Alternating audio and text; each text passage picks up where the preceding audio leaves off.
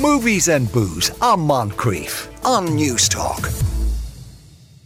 53106 is our text number. That'll cost you 30 cents. You can follow us on Twitter or send us an email to afternoon at newstalk.com. It is time for movies and booze. Once again, Chris Wasser, Annette Freeman, and Dean McGuinness uh, uh, join us uh, around the table. Good afternoon uh, to you all. Hello, Sean. Hello, Hello Sean. Uh, Chris, I want to start with you because we did interview Chickie, the, the guy who was uh, the Zac Efron's character is based on yes. in the, the, is it the best beer run ever? The greatest beer run the ever. The greatest beer run ever. Yeah. and it's an extraordinary story. It is. You you as a film, you'd kind of almost to just just film that, and you know, yeah, yeah. you're done. Well, Should be extraordinary. I was kind of hoping that maybe Cheeky Donohue himself, John Donohue is the real name, that, that he would just sit in front of the camera and, and tell it to us. But uh, what when, when you were talking to John Donohue, does does he give any sort of indication as to like when he was going over to Vietnam? Did he realize how serious it was going to be? Did he realize he was going to maybe come back no, in a coffin? No, there was a kind of a sense of oblivion uh, about it. Now he struck me as a fella who was very charming. Yeah. Uh, um, but but kind of hands in the pockets, wandering around the place, you know. Yeah. And and he, he like he, he told this story about that he was.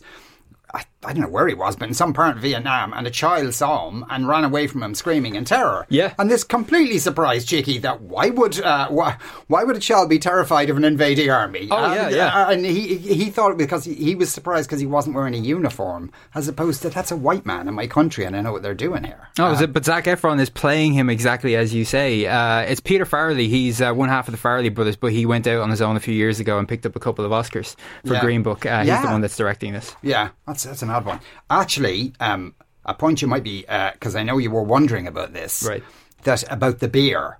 That he did bring a load of beer with him on this boat Yes. over to Vietnam, but he drank all the beer on the boat. Oh, okay. Yeah, so that's why he wasn't wandering around with three crates of cra- crates of beer in his the back, killing time, himself. the whole time in the film, I was thinking, okay, if you're even if you're built like Zac Efron, he puts all of these cans of beers into his duffel bag and he has them for a few months. And when he gets to Vietnam, he's handing them out to his friends. And I was thinking, even if you're built like Zac, your back's going to be broken after half a day. That was what actually happened, as it turned out. And Hocus Pocus too. Now I know it's kind of weird that like everyone's very excited about this, Yeah. but then maybe they're not old enough to remember when Hocus Pocus one came out. It was like meh. Yeah, we'll get into it in a while, Yeah. but uh, uh, I, I, I think there might be a bit of a revisionist history when it comes to remembering how good or bad Hocus Pocus was because it was never a good film, and I think this sequel is a little bit unwarranted. But yeah, we'll come back to it. Okay, right. And, and Dean, uh, are we celebrating Oktoberfest? Oktoberfest, yeah, we're on German beers because we're just at the kind of culmination of Oktoberfest. Oktoberfest is the last uh, two weeks running into the first Sunday of October. So technically, there's only two days of Oktoberfest this year in October, and the rest of it is in September. All right. Okay, so they're they're nearly finished it now. Uh, it's- yeah, People are it's, uh, getting pumped out as we speak. of thing. Wrists are being massaged. the girls going around with the Litersteins. Uh, so yes, we've got Maisel's Dunkel, the Dunkelweiss. Uh, it's a dark wheat beer and Ayinger Bairisch Pils, and we'll be having a look at firsts and seconds. So uh, what comes first and what comes second in terms of some beer history. Okay. What I mean, in what order you're supposed to drink these beers? Well, do that as well, but also in a kind of a chicken and egg sense. Right. Okay. Yes. All right. I, I, I'll, I'll leave it on, on uh, that intriguing point. Uh, and Annette, uh, your first story, it's kind of sad but also interesting that, that Bruce Willis has kind of sold himself to be a deep fake. Yes, so um, this story, yeah, it's um, that Bruce Willis is going to become the first Hollywood actor to sell his rights to allow a digital twin of him to be created for use on screen. Um, so it's actually off the back of uh, an American firm using his face uh, last year in an advert, in a phone advert, um, with this type of deep fake technology. Um, the company that are doing it, they're called Deep Cake, and they use technology to allow people's likenesses to be superimposed onto another individual so that, say, somebody could be in another continent or wherever and they can take part in adverts and movies. But it is quite poignant because obviously Bruce Willis is no longer acting. He's ill. He's got a disease which is affecting his language Aphasia, and yeah. aphasia, his language and his speech. Um, but this will obviously allow him to continue to act in a way um, despite his illness. Yeah, I wonder will So- they get him to, to talk? Well, they haven't said as far as I know, but I wonder will he try to talk in these things as well? Uh, I don't know. I'm not sure Yeah. about that. It, it's it's it's hard to know. Like obviously the the technology has been tried and tested already because it was used with the Fast and the Furious movie, where obviously Paul Walker, one of the main stars there, passed away during production of the seventh series, and they used this technology for him to be able to exit the production of Fast and Furious Seven in a more dignified way. Um, but yeah, so it, it also throws up so many questions around like you know, actors who are dead and gone, been on stage with modern day actors, and what can be achieved around using this uh, Yeah, type of they- they've kind of done that kind of thing before, haven't they? Oh, they really Yeah. have. Yeah. Oh, really? Okay, Yeah. Oh, they, well, they did it a little bit in, in the last Star Wars as well. Yeah. Yeah, they- one of the Star Wars fe- that's true. Yes, where you it had was. um, Carrie Fisher's image uh, used, and, if, and a couple of the guards around the place too. But I think there's an awful lot of ethical and moral moral questions there. It's, that a, it's an, but in this instance, given he's licensed it, like Yeah. if they bring out a new, you know, Die Hard, like is it starring Bruce Willis or starring fake Bruce Willis, or, or you know, how does that work exactly? well, I guess Yeah. it's going to be starring fake Bruce Willis if yeah. we see a Die But Hard. that, it was the 5 actual or- credit they'll give. Fake Bruce Willis is John McClane. uh, yeah, But it's poignant, but also it's quite nice that we can still see his face if you are a Bruce Ah, Willis well, fan yeah. and, you know, for his family that he can still. And, you know, I guess he makes money out of this as well, does he? Oh, yeah, of course sure he does. does. Yeah, he's not just licensed it. Yeah. So um, who else is going to do it? Um, But if he's licensed it, does he have no say so now? Like, So might he be advertising on all sorts of crap. But like he was, he was doing all sorts of crap, even in the run. up That's true. Yeah, true. God bless him. He was. Yeah, uh, it was a He'll bit of a rock up downward on spiral. everything now. Yeah, Um, it will be. Yeah. I was thinking of Joey and the STD Yeah, adverts. you know, that's so- right. Yeah, your, ne- your next Dunnes Stores advert will be. I remember seeing this terribly sad story that Bruce Willis was doing, you know, five, six, maybe seven films a year, and that screenplays would be sent on to his manager and agent. And obviously, at the time, his health was starting to deteriorate. And they'd look at the screenplay and they'd look at the uh, the amount of dialogue that Bruce Willis had, and they'd say half that. Because it's just Wow. yeah. I mean, even even then he might struggle with it, and like even before he got sick, he could be notoriously lazy. But it went at this stage of his career in his life, he just wasn't able for it. But he did as much as he could to make as much money as he could because he knew he was going to be retiring. I think that's what he, what he was doing there. Yeah. Yeah, crikey. Uh, and right, there's another Halloween movie. Is this like the nineteen thousandth Halloween movie? Nearly. Uh, yeah. It's going to be the 14th Halloween Yeah. movie. It's Jesus. called Halloween Ends. And like, would you, like, you know, in fairness, you would have guessed it's released at Halloween and it wouldn't really be Halloween without Jamie Lee Curtis. I know, it would. In, oh, would In all fairness, you one could exactly actually have a Halloween completely unencumbered by a Halloween movie. It's been publicised as Laurie Strode's last stand. This is definitely the last stand, okay, with Michael Myers after 44 years of uh, movies. Of, Yes. Like the duration of 44 years, like, 13 40 movies. like he's been killing people for like he basically beating them to death with his Zimmer frame at this point. Is that enough, the only work? person he hasn't killed is Laurie. Um, Yeah. He's killed her daughter in the last series. He killed her daughter Karen. Like I think they racked up like fifty. Uh, casualties, could you say, in the last minute? Like 50 people were killed in the last Halloween movie, but he didn't manage to get her. But um, I couldn't bring myself to watch the trailer. Like, I'm super spooked by this sort of stuff. I would never watch a scary movie, ever. Right, okay, Ever. So, yeah. but I believe there's lots of screaming and lots of gore in the trailer.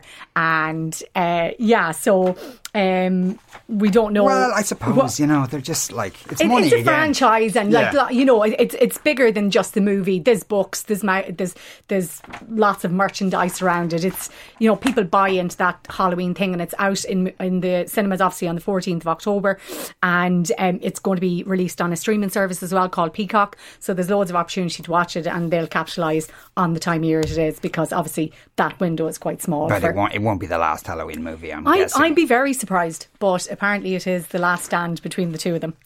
Yeah, but that means the last movie. So you know. Yeah, it, w- it could come back in other like guises and stuff. Yeah. Ah, there'd be some peripheral character they'll bring Yeah, back, they'll bring- or you know, If anyone's alive, Sean, they'll just um, deep fake everyone. yeah.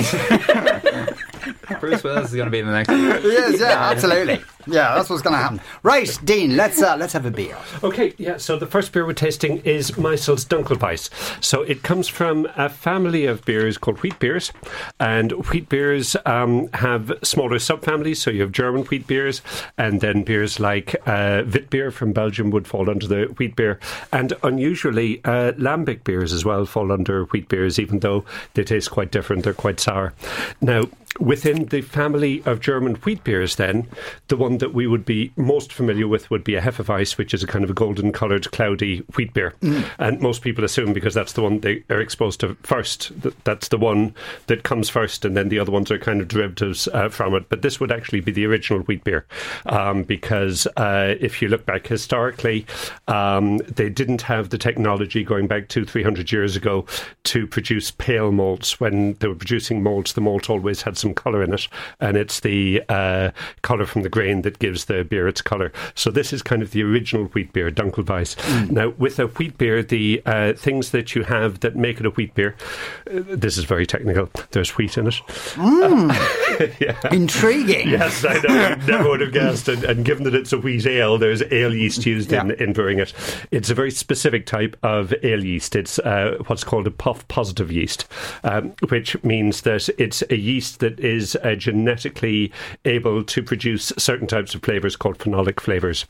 So the flavors that fall into that category would be uh, flavors like clove, uh, cinnamon, nutmeg, things like that. Uh, so they're kind of spicy flavors.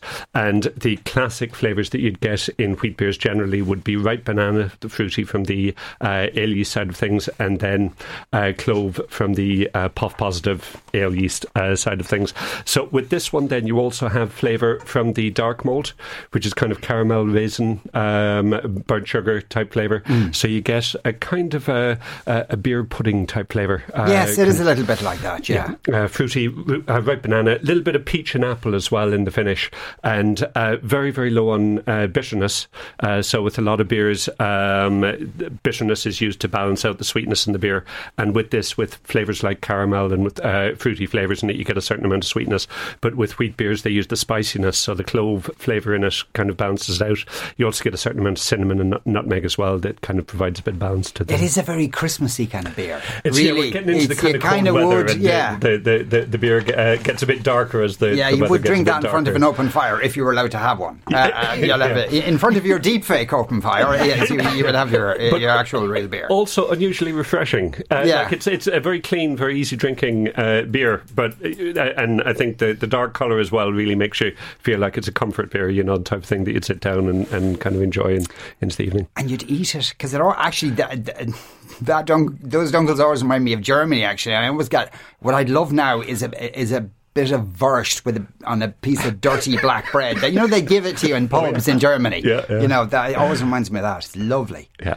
God, the farts would kill you though afterwards. I'll tell you that. right, okay, uh, you are listening to the Moncrieff Show on News Talk. Uh, we'll take a break after that. Should we do the greatest beer run ever, Chris? shall. Okay, we'll do that back in a couple of minutes.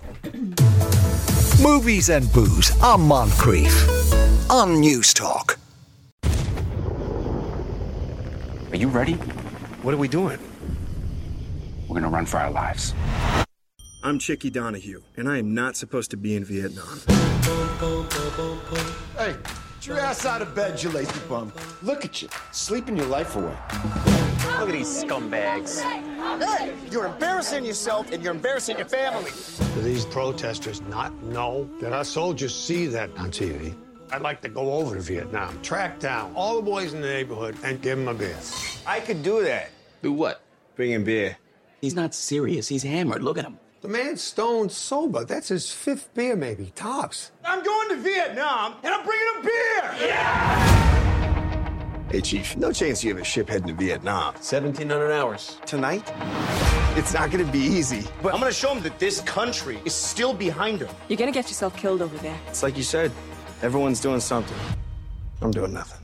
There you go. That's uh, the greatest beer run ever. It's available on Apple TV Plus from today. Uh, I think that uh, clip we played there kind of gave the at least the premise of, of Yeah. uh, the inciting incident. Man is drunk in bar. Yes. uh, uh, is pretty much it. Yeah, and there were probably stories like that all over Ireland. What, what- what challenge did you accept after five beers? Uh, yeah, and on first inspection, and even when you hear that, you think this is going to be a hit for Zac Efron because God knows he. he he, it's not that he needs it, but he deserves it because I think he always gives the best performance in anything he's in. Unfortunately, he makes an awful lot of crap. Um, but you've got Peter Farrelly in the director's chair and in the writer's chair, and I mean, the last time we saw him, he was picking up two Oscars. He won uh, an Oscar for Best Picture, for Best uh, Original Screenplay, for um, Green Book with Viggo Mortensen and Mahershala Ali. Uh, just a little reminder for anyone who, who who hasn't, or you know, because it's been so long. I mean, this film was released before the world ended.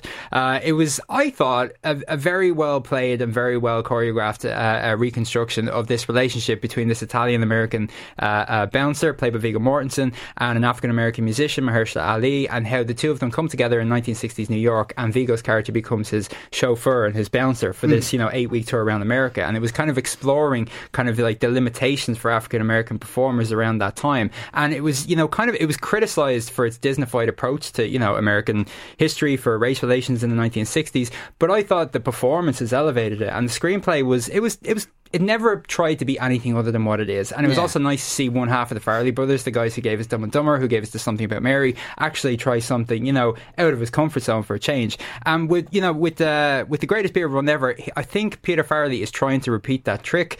But he's a little bit in over his head. So he's got a great story and a, and a decent enough cast. And you heard most of it there. Cheeky Donohue, he's this, you know, boozy layabout. He's not doing anything with, with his life. I think he might be in his late 20s. I spent the whole time wondering how old is Cheeky Donohue supposed to be in this thing. But, you know, Zac Efron could play someone in his 20s. There Yeah. we go. Uh, he's in a bar one night with his buds, all of his neighbourhood pals, and the Colonel, who's their favourite pub owner, played by Bill Murray. They support the war in Vietnam. Some of them have even enlisted, and they're starting to hear stories back about how some of them have, are, you know, MIA. Others are dead. They have a few beers, and for no reason whatsoever, the barman says, I'd love to go over there and give all those lads a beer, and he thinks I'll do it. The next morning, he wakes up and thinks, crap. I have to do the entire news spreads around the entire neighborhood. He has to do this thing, hmm. and he goes off. And the thing is, he he supports the war, and straight away, and he's saying stuff like, you know, the government wouldn't lie to us, and this is obviously a war we're supposed to be fighting, and it's one we're winning. You, you know, you don't win a prize for guessing what happens after two hours. You know what, what, Yeah. what he's going to think about it. But yeah, he's over there. He doesn't realize how danger, dangerous it is. He somehow manages to, to, you know, stay alive. He doesn't get his head blown off. He meets his friends. He gives them beers. This is not really a spoiler. It's basically just ch- watch Zac Efron running around, uh, uh, you know, a, a reconstructed Vietnam, bumping into war photographers played by Russell Crowe, and not getting killed. Yeah, he's given he like he's very Irish American, but Yeah. it's like it's like Paddy on the lash in Vietnam Oh, in yeah. the sixties. That's Yeah. The gist of it. But it, like the, the real fella, like he was he was literally hardly off the boat, and he met some fella he knew from the bar whose name was Co- uh, John Collins or something. Yeah. Uh, uh, you know, and, and so then he led him to somebody else, and then he saw a guy with a badge and said, "You know so and so." Oh yeah, I know so and so. I'll fly you down there. And Yeah. it was that was the way he kind of went around the place. Oh yeah, I mean, there's a great line in there. Uh, one of the few decent lines that where a supporting character sees him going around with his beer, sees him dropping things all the time, and just avoiding getting himself killed, and says that guy over there. Every once in a while, you you run into a guy who's too dumb to get himself killed, and you know he's going to be all right. But his friends are like, "What what are you doing? Do you not realize how dangerous this is?" So yeah, it is a great story. It's a it's an incredible story. I would love to sit down with Cheeky Donohue and actually have him, you know, recount it for me. But I think in Peter Farrelly's hands, he doesn't he doesn't really know how to tell it properly. It's it's very broad. It's surface. It, it wants to be you know this uh, you know gripping political drama uh, you know in one corner, but it's wrestling all of the time with this very hammy comedy where not an awful lot of the punchlines actually land. And then in the middle of it all, you've got Russell Crowe, and Russell Crowe is one of those performers. Zac Efron, I should say, is decent in this, but he's acting off of Russell Crowe, this war photographer that Cheeky meets. He's become one of those performers, Crowe, that just shows up in everything but doesn't really leave a mark anymore. But Hmm. he just, it, it, but it's no, it's no, it's no more longer a surprise to actually see him. You know, he might even be sitting behind you there, Sean. Like, Actually, he is. I'm sitting on him at the moment. he just shows up, phones it in, and then goes home. And I'm thinking, what happened, Russell? You know, you used to, yeah, you used to be the gladiator. What's going on? So, look, there are some good things This is about Marlon this. Brando territory. He's This in. is it's, it is Marlon Brando territory. Yeah. yeah, and he's constantly holding a camera, and that's interesting that you should say that because I was thinking to myself, he keeps looking at the camera. Are his lines on it? What's going on? What? what why is he just you know? I don't. Mm. Hopefully, hope, hopefully that's not the case. But uh, no, look, great performance from Zac Efron. An awful lot of goodwill there, and, and an awful lot of heart. But it just doesn't really know what it's what it's supposed to be doing. And I think in the hands of a better filmmaker, one who clearly there are t- there are times in this thing where I'm thinking Peter Farrelly wants to go back to making silly comedies. It should have gone to someone else. Someone else should have been telling this story. Yeah, because tonally, um, it, it, it sounds like it might be challenging because it's to continue with Marlon Brando. uh, it's on the one hand apocalypse now, and on the other hand, it's some kind of knockabout comedy. It is Yeah. Dumb and Dumber. Yeah, and, and it's hard to mesh those two things together. Yeah, but if you're going to make a comedy about what is at times an absurd and you know unintentionally hilarious story, you should lean in hard on that, or lean in hard on the drama. You can't just you, you can't not commit to, to, to both of those. Mm. So it just plays it very surface level, very safe for, for, for the entire running time, and that running time is quite long. You're looking at about two hours and fifteen minutes, so it was a bit of a slog. But I will I'll stick stick with Zac Efron, Sean. I just that guy, you know, he's played Ted Bundy. He's shown up in a JFK drama. Now he's, you know, trying to, you know, clearly. I think maybe Zac Efron went into this thinking there might be a bit of an awards buzz. I'm, you know, I'm, I'm collaborating with, you know, an Oscar-winning filmmaker. This guy will eventually you know, get the role that, that, that, that he Yeah. deserves, but it's not this one. Okay. Ah, poor Zac. The fact that it's on Apple TV Plus, uh, did they just pay for it entirely, or is it there because they're, they don't have the confidence to stick it in the I think? Apple, Apple TV Plus is starting to finance some some some great films. I mean, last year they had the tragedy of Macbeth. This year they've got the new Scorsese. They've got a new uh, Christmas Carol with uh, with Ryan, uh, not uh, not the Gosling, the Reynolds one. Yes. Uh, you know, there, there there is you know they are pumping money into some serious films, but usually what you'd see is maybe uh, a cinema release for a week or two before it's on Apple. We're not getting that with this one. Yeah. So- okay. All right. Fair enough. Uh, right. Speaking of uh, uh, Oscars, uh, Cartoon Saloon in Kilkenny, uh, uh, Paul Young and all the people down there who've been nominated for loads of them, they have a new movie coming out. They sure do. Yes, My Father's Dragon. I did watch the trailer for this. I wasn't too scared. It was really lovely.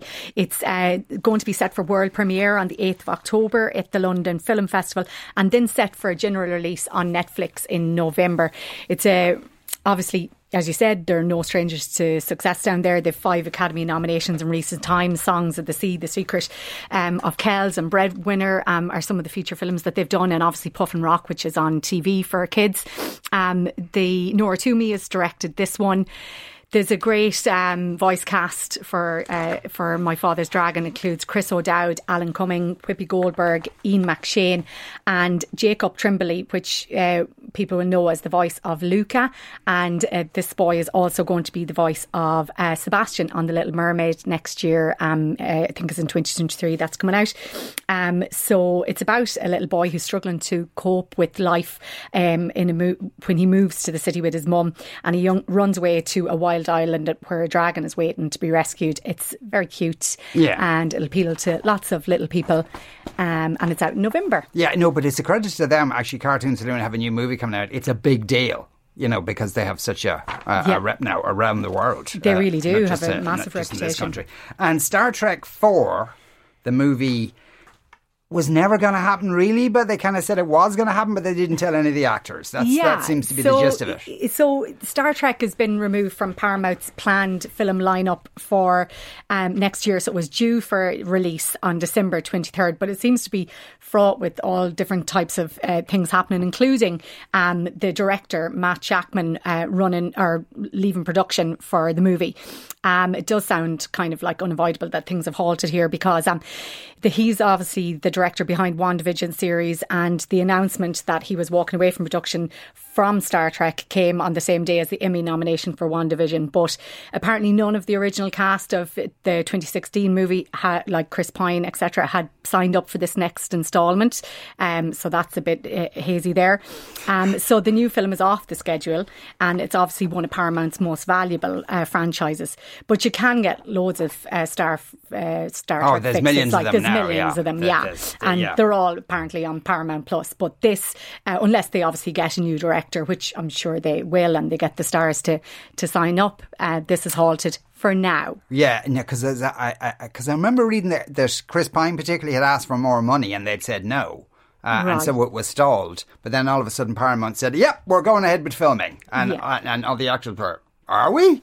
I didn't know that. I'm I haven't sure it signed will happen, anything. but it's you just a case of- I haven't packed a bag. Yeah, That's kind of Not pulling ready. a stroke, though. Do they do that kind of thing a lot to try and maybe force? Sometimes I think a big problem there as well was that Chris Hemsworth was in the first Star Trek, was in the first Chris Pine Star Trek for about ten minutes, and the idea for the fourth film was to have him back for the entire film playing Kirk's dad. So Pine and Hemsworth Right. together would cost around 30, 35 million. Wow. And they haven't got that money to pay. They they can only afford one leading man, but they want to move forward with that story, so they can't afford them. No film.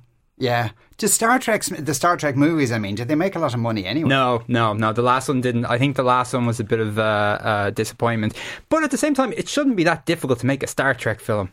It has a bit. You have a built-in audience there. You, can- do, but even like you know the previous, you know, when they were like oh, like oh, basically clinically obese running around the Enterprise in the last uh, section, th- none of those made money either. No, no. Star No. Trek. No, Star Trek at the at the, uh, at the cinema has never been a huge uh, money spinner. But there might be interest now. It, but anyway, look, there's loads of Star Trek on telly. There are loads of new Star Trek series. on Oh. God, yeah, you'd be thinking sick of them at this stage of the game. Right, okay, you are listening to the Moncrieff Show on News Talk. We will take a break. Uh, back with more movies and booze after this.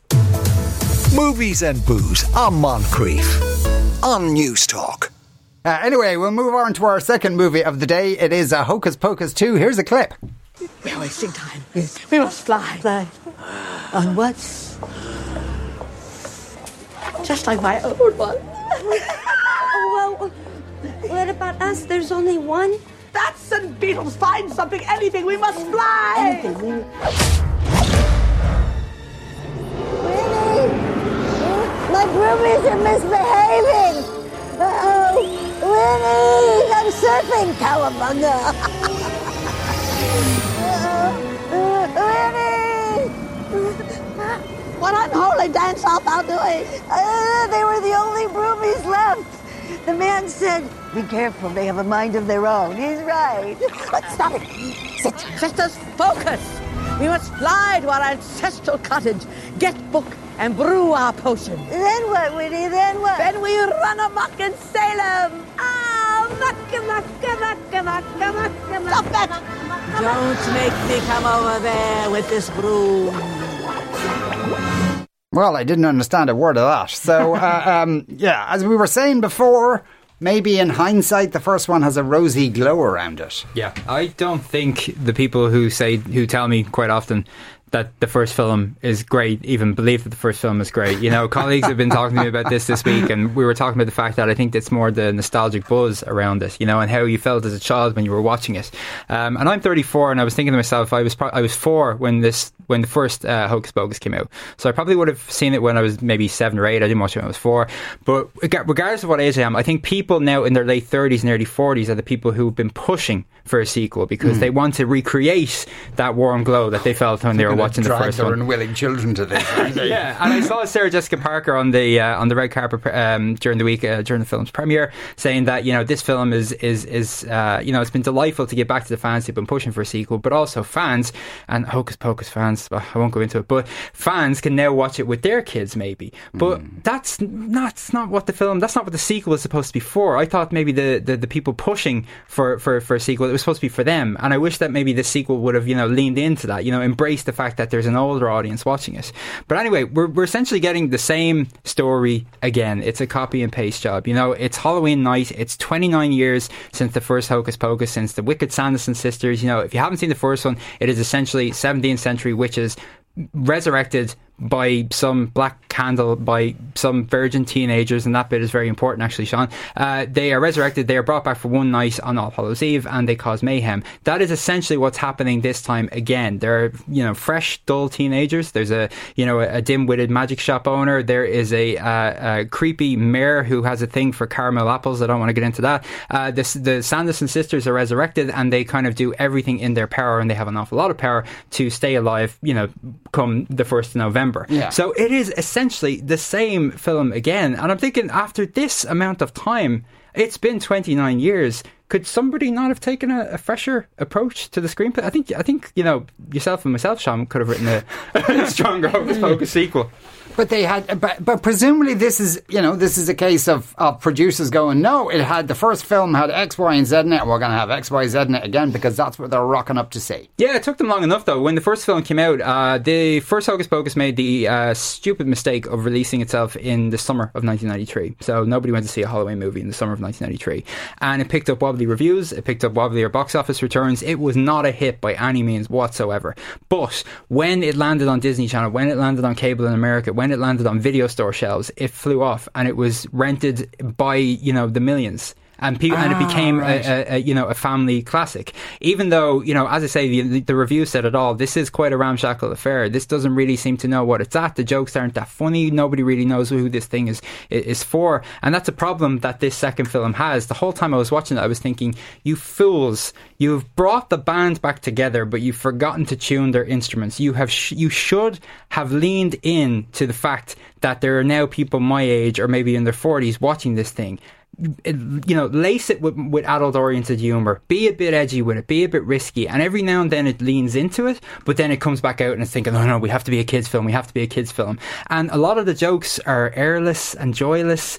You know, you have you, you have the Sanderson sisters breaking into song as they did the first time, and then you have all these supporting players, you know, trying to work out what's going on in the plot because that's what you that's what you're feeling while you're watching it. You're thinking, where is the plot? What's What's what's going on? And also the visuals. It doesn't look finished, Sean. It, Oh. it all looks as though I, the whole time I was watching it, I was thinking, where Disney have all the money in the world. Why does this look as though it was shot out the back of someone's garden? Why? do- why does it look unfinished? And it Oh. just it oh. constantly screams, "Will this do?" And I was just shouting back at the telly saying, "No, it won't." It's so lazy. Yeah, is this a cinema release or a Disney Plus? It's a Disney job? Plus release, and Yeah. and we're, we're getting an awful lot of that with their live action uh, uh, stuff at the minute. Whether they are doing something huge like Robert Zemeckis' Pinocchio with Tom Hanks, whether it's something you know as in demand as inexplicably in demand as as, as Hocus Pocus two is, or even something like uh, uh, uh, an awful lot of their you know you know the way they keep remaking, as I said, Pinocchio. They keep Yeah. remaking all of the the old Disney classics. They're dumping them on Disney Plus, and I don't know why that is because they probably could have stood to to have made you know a fortune out of Hocus Pocus two because the interest is there. But it's a terrible, terrible film. I mean, it's got good luck to you. Good luck to you. You, you, you, you, you seem to be having fun, you know, putting the putting the outfits back on and playing those characters again, but it's useless, Sean. Wow, you're not sitting on the fence on that one. That's that's pretty. But maybe they put it straight onto Disney Plus because uh, that's you know the the parents can go, oh come here, little Tommy, and you know wrestle them onto the couch and turn on the telly Yeah. before Tommy can do anything about it. Oh, but I wouldn't be surprised if even senior Tommy now is sitting there kind of going, Where are the jokes? Where's the story? Why is the CGI so wobbly? What has happened here? Why did they just essentially remake the first one? If you're going to remake the first why bother? Just watch the first one again. Yeah. So is this on Disney Plus t- from today? Or From today. From Yeah. today. Good luck with it. God help us all. Actually, on on the same in the same vein, Beverly Hills Cops, Beverly Hills Cop Four. Yeah. Mother of God. I know. Well, at least there's only been four. It's not like Halloween where there's been 13 or 14. Okay, that's true. Yeah. So, but uh, this one. that's sorry. That's a mark of quality now in, in Hollywood. yeah, so uh, Kevin Bacon is joining the cast of the next upcoming Beverly Hills Cop movie. We don't have a release date yet. It's the fourth movie, obviously, in the franchise. It's spanning 40 years now. The first Beverly Hills Cop was in 1984. Um, Eddie Murphy obviously is back as Axel Foley, and I believe the title of the Foley, or, uh, the title of the movie is Beverly Hills Cop Axel Foley, and he's come back to California to solve uh, a murder of his childhood friend. That's basically the the detail of the movie so. Mhm. far. Um, so uh, yeah, like it, it's in production and it's going to be on Netflix. So it's not even Right, going to the big screen. It's same going to again. Netflix. Yeah. So the they did try and make a TV series of Beverly Hills Cop in the, like 2012. Never really made it to air. Um, and they, but this is a is a movie, and I think there's a like it's a big lineup of um, actors. But uh, Kevin Bacon is a really good addition to this. I love him. Have have the streamers effectively are they murdering the cinema industry? Sounds like it. Bit by bit. Yeah. Yeah. Yeah. Uh, Scott Mendelson at Variety there was writing this week. He's a box office analyst who I follow. Uh, he was writing about the fact that an awful lot of films from our youth are getting these huge remakes or reboots or sequels, legacy sequels, that otherwise would have gone straight to video or straight to DVD. And the money that's being pumped into them, even though you can't see it in the likes of Hocus Pocus, maybe it's gone to Paint the Stars, is so big that, you know, the backside's going to fall out of this eventually. It's just streamers are just like trying to bring back everything from our youth people are staying at home and watching these things and they're not going to see films in cinemas and Mm. it, there's just too much money being spent on things that people aren't watching nobody's gonna i i don't i, I can't who's going to be excited about a you know beverly hills cop 4 Yeah. Well, I suppose people who like No. Beverly Hills Cop 3 uh, as well. Uh, um, but like at the same time, uh, while that's going on, and they'll be throwing money at this for a while yet, then like cinemas will start to close, and then when you know uh, the inevitable happens, and a few of the streamers go bust, and then people emerge from their houses in, in, in into the into the and blinking into the light. Yeah. there'll be nowhere to go. no we won't know how to talk to each other Yeah. God, it's all very depressing, isn't it? Uh, if Beverly Hills uh, Cop is as much fun as coming to America, can't wait, says JD. yeah coming Yeah. to america was Okay. a- Uh, we'll just leave a gap there, JD. we'll just leave a, a little moment of silence. It's during this piece of silence, we're all embarrassed for you. That's what's going on there. Right, uh, Dean, let's uh, talk about our second beer of the day. Okay, so Ayinger Bairisch Pils. So uh, this is a classic German Pils. It's a lager, and the term lager is a German word. It means to store or to age. So it's a beer that has been stored or aged over a long period of time. Uh, now, again, uh, Pilsner is a style. All of the mainstream beers are effectively emulating Pilsners or, or uh, Helles or Pilsner. So, and most people kind of think that lagers originate in Germany. Uh, this style is a style that originates in the Czech Republic. So the first uh, Pilsner came from the town of Pilsen uh, because it means from Pilsen. Um, That makes sense. and uh, that's a town in the Czech Republic. Uh, now, there's a bit of uh, consternation between the Germans and the Czechs because the the Czechs uh, nicked a German brewer and brought him to uh, to Pilsen to brew this beer for them. It was brewed as a kind of a, a, a community initiative in Was their, this like their local 17th brewery. century kidnapping type scenario? 1842. Yeah, okay, right, gotcha, was yeah. what it first was. Uh, and the first German uh, Pils then would have been in 1890 in Bitburg. Uh, so Bitburger would have been the first uh, in the German pill style. Now, with this uh, classic German Pils, so uh, golden in colour. Got really good character, even though it's very easy drinking. So there's nice kind of sweet malt biscuit, mar- marshmallow. It's well balanced with bitterness, and then there's a little bit of spice, a bit of white pepper going on as well. A little bit of fruit flavour, so strawberry pips, apple juice um, coming in the in the finish, but very very nicely balanced. It's got a slightly long finish in it, so when you drink it, it's very refreshing. It's very easy drinking, but the flavour kind of lasts there for a period of time. It just doesn't doesn't doesn't disappear Mm, very yeah, quickly, which yeah. is kind of the difference between a, a, a mainstream beer. A lot of the, the mainstream beers are designed to be sessionable.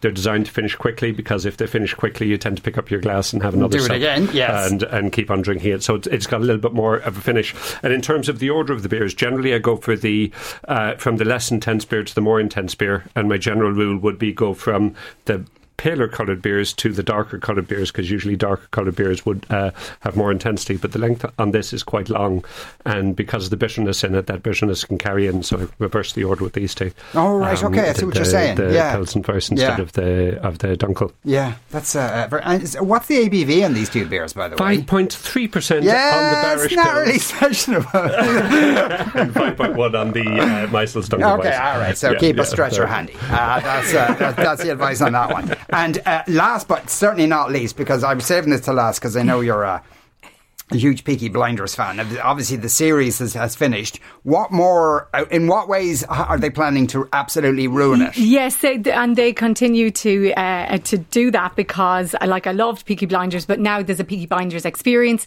and now it's on the stage over in England. It's on tour where you can, um, uh, be, you know, watch it on the stage. Is it like a Um, musical? Yes, a musical, and there's going to be. A, it's Whoa, hang on! They're singing as they're slashing each other with razor blades. Well, it's it's Peaky Blinders: The Redemption of Tommy Shelby, but it kind of focuses in on the first to third series and his love affair, particularly his love affair with Grace, obviously, Yeah. which is they're my favourite ser- parts of the whole uh, series.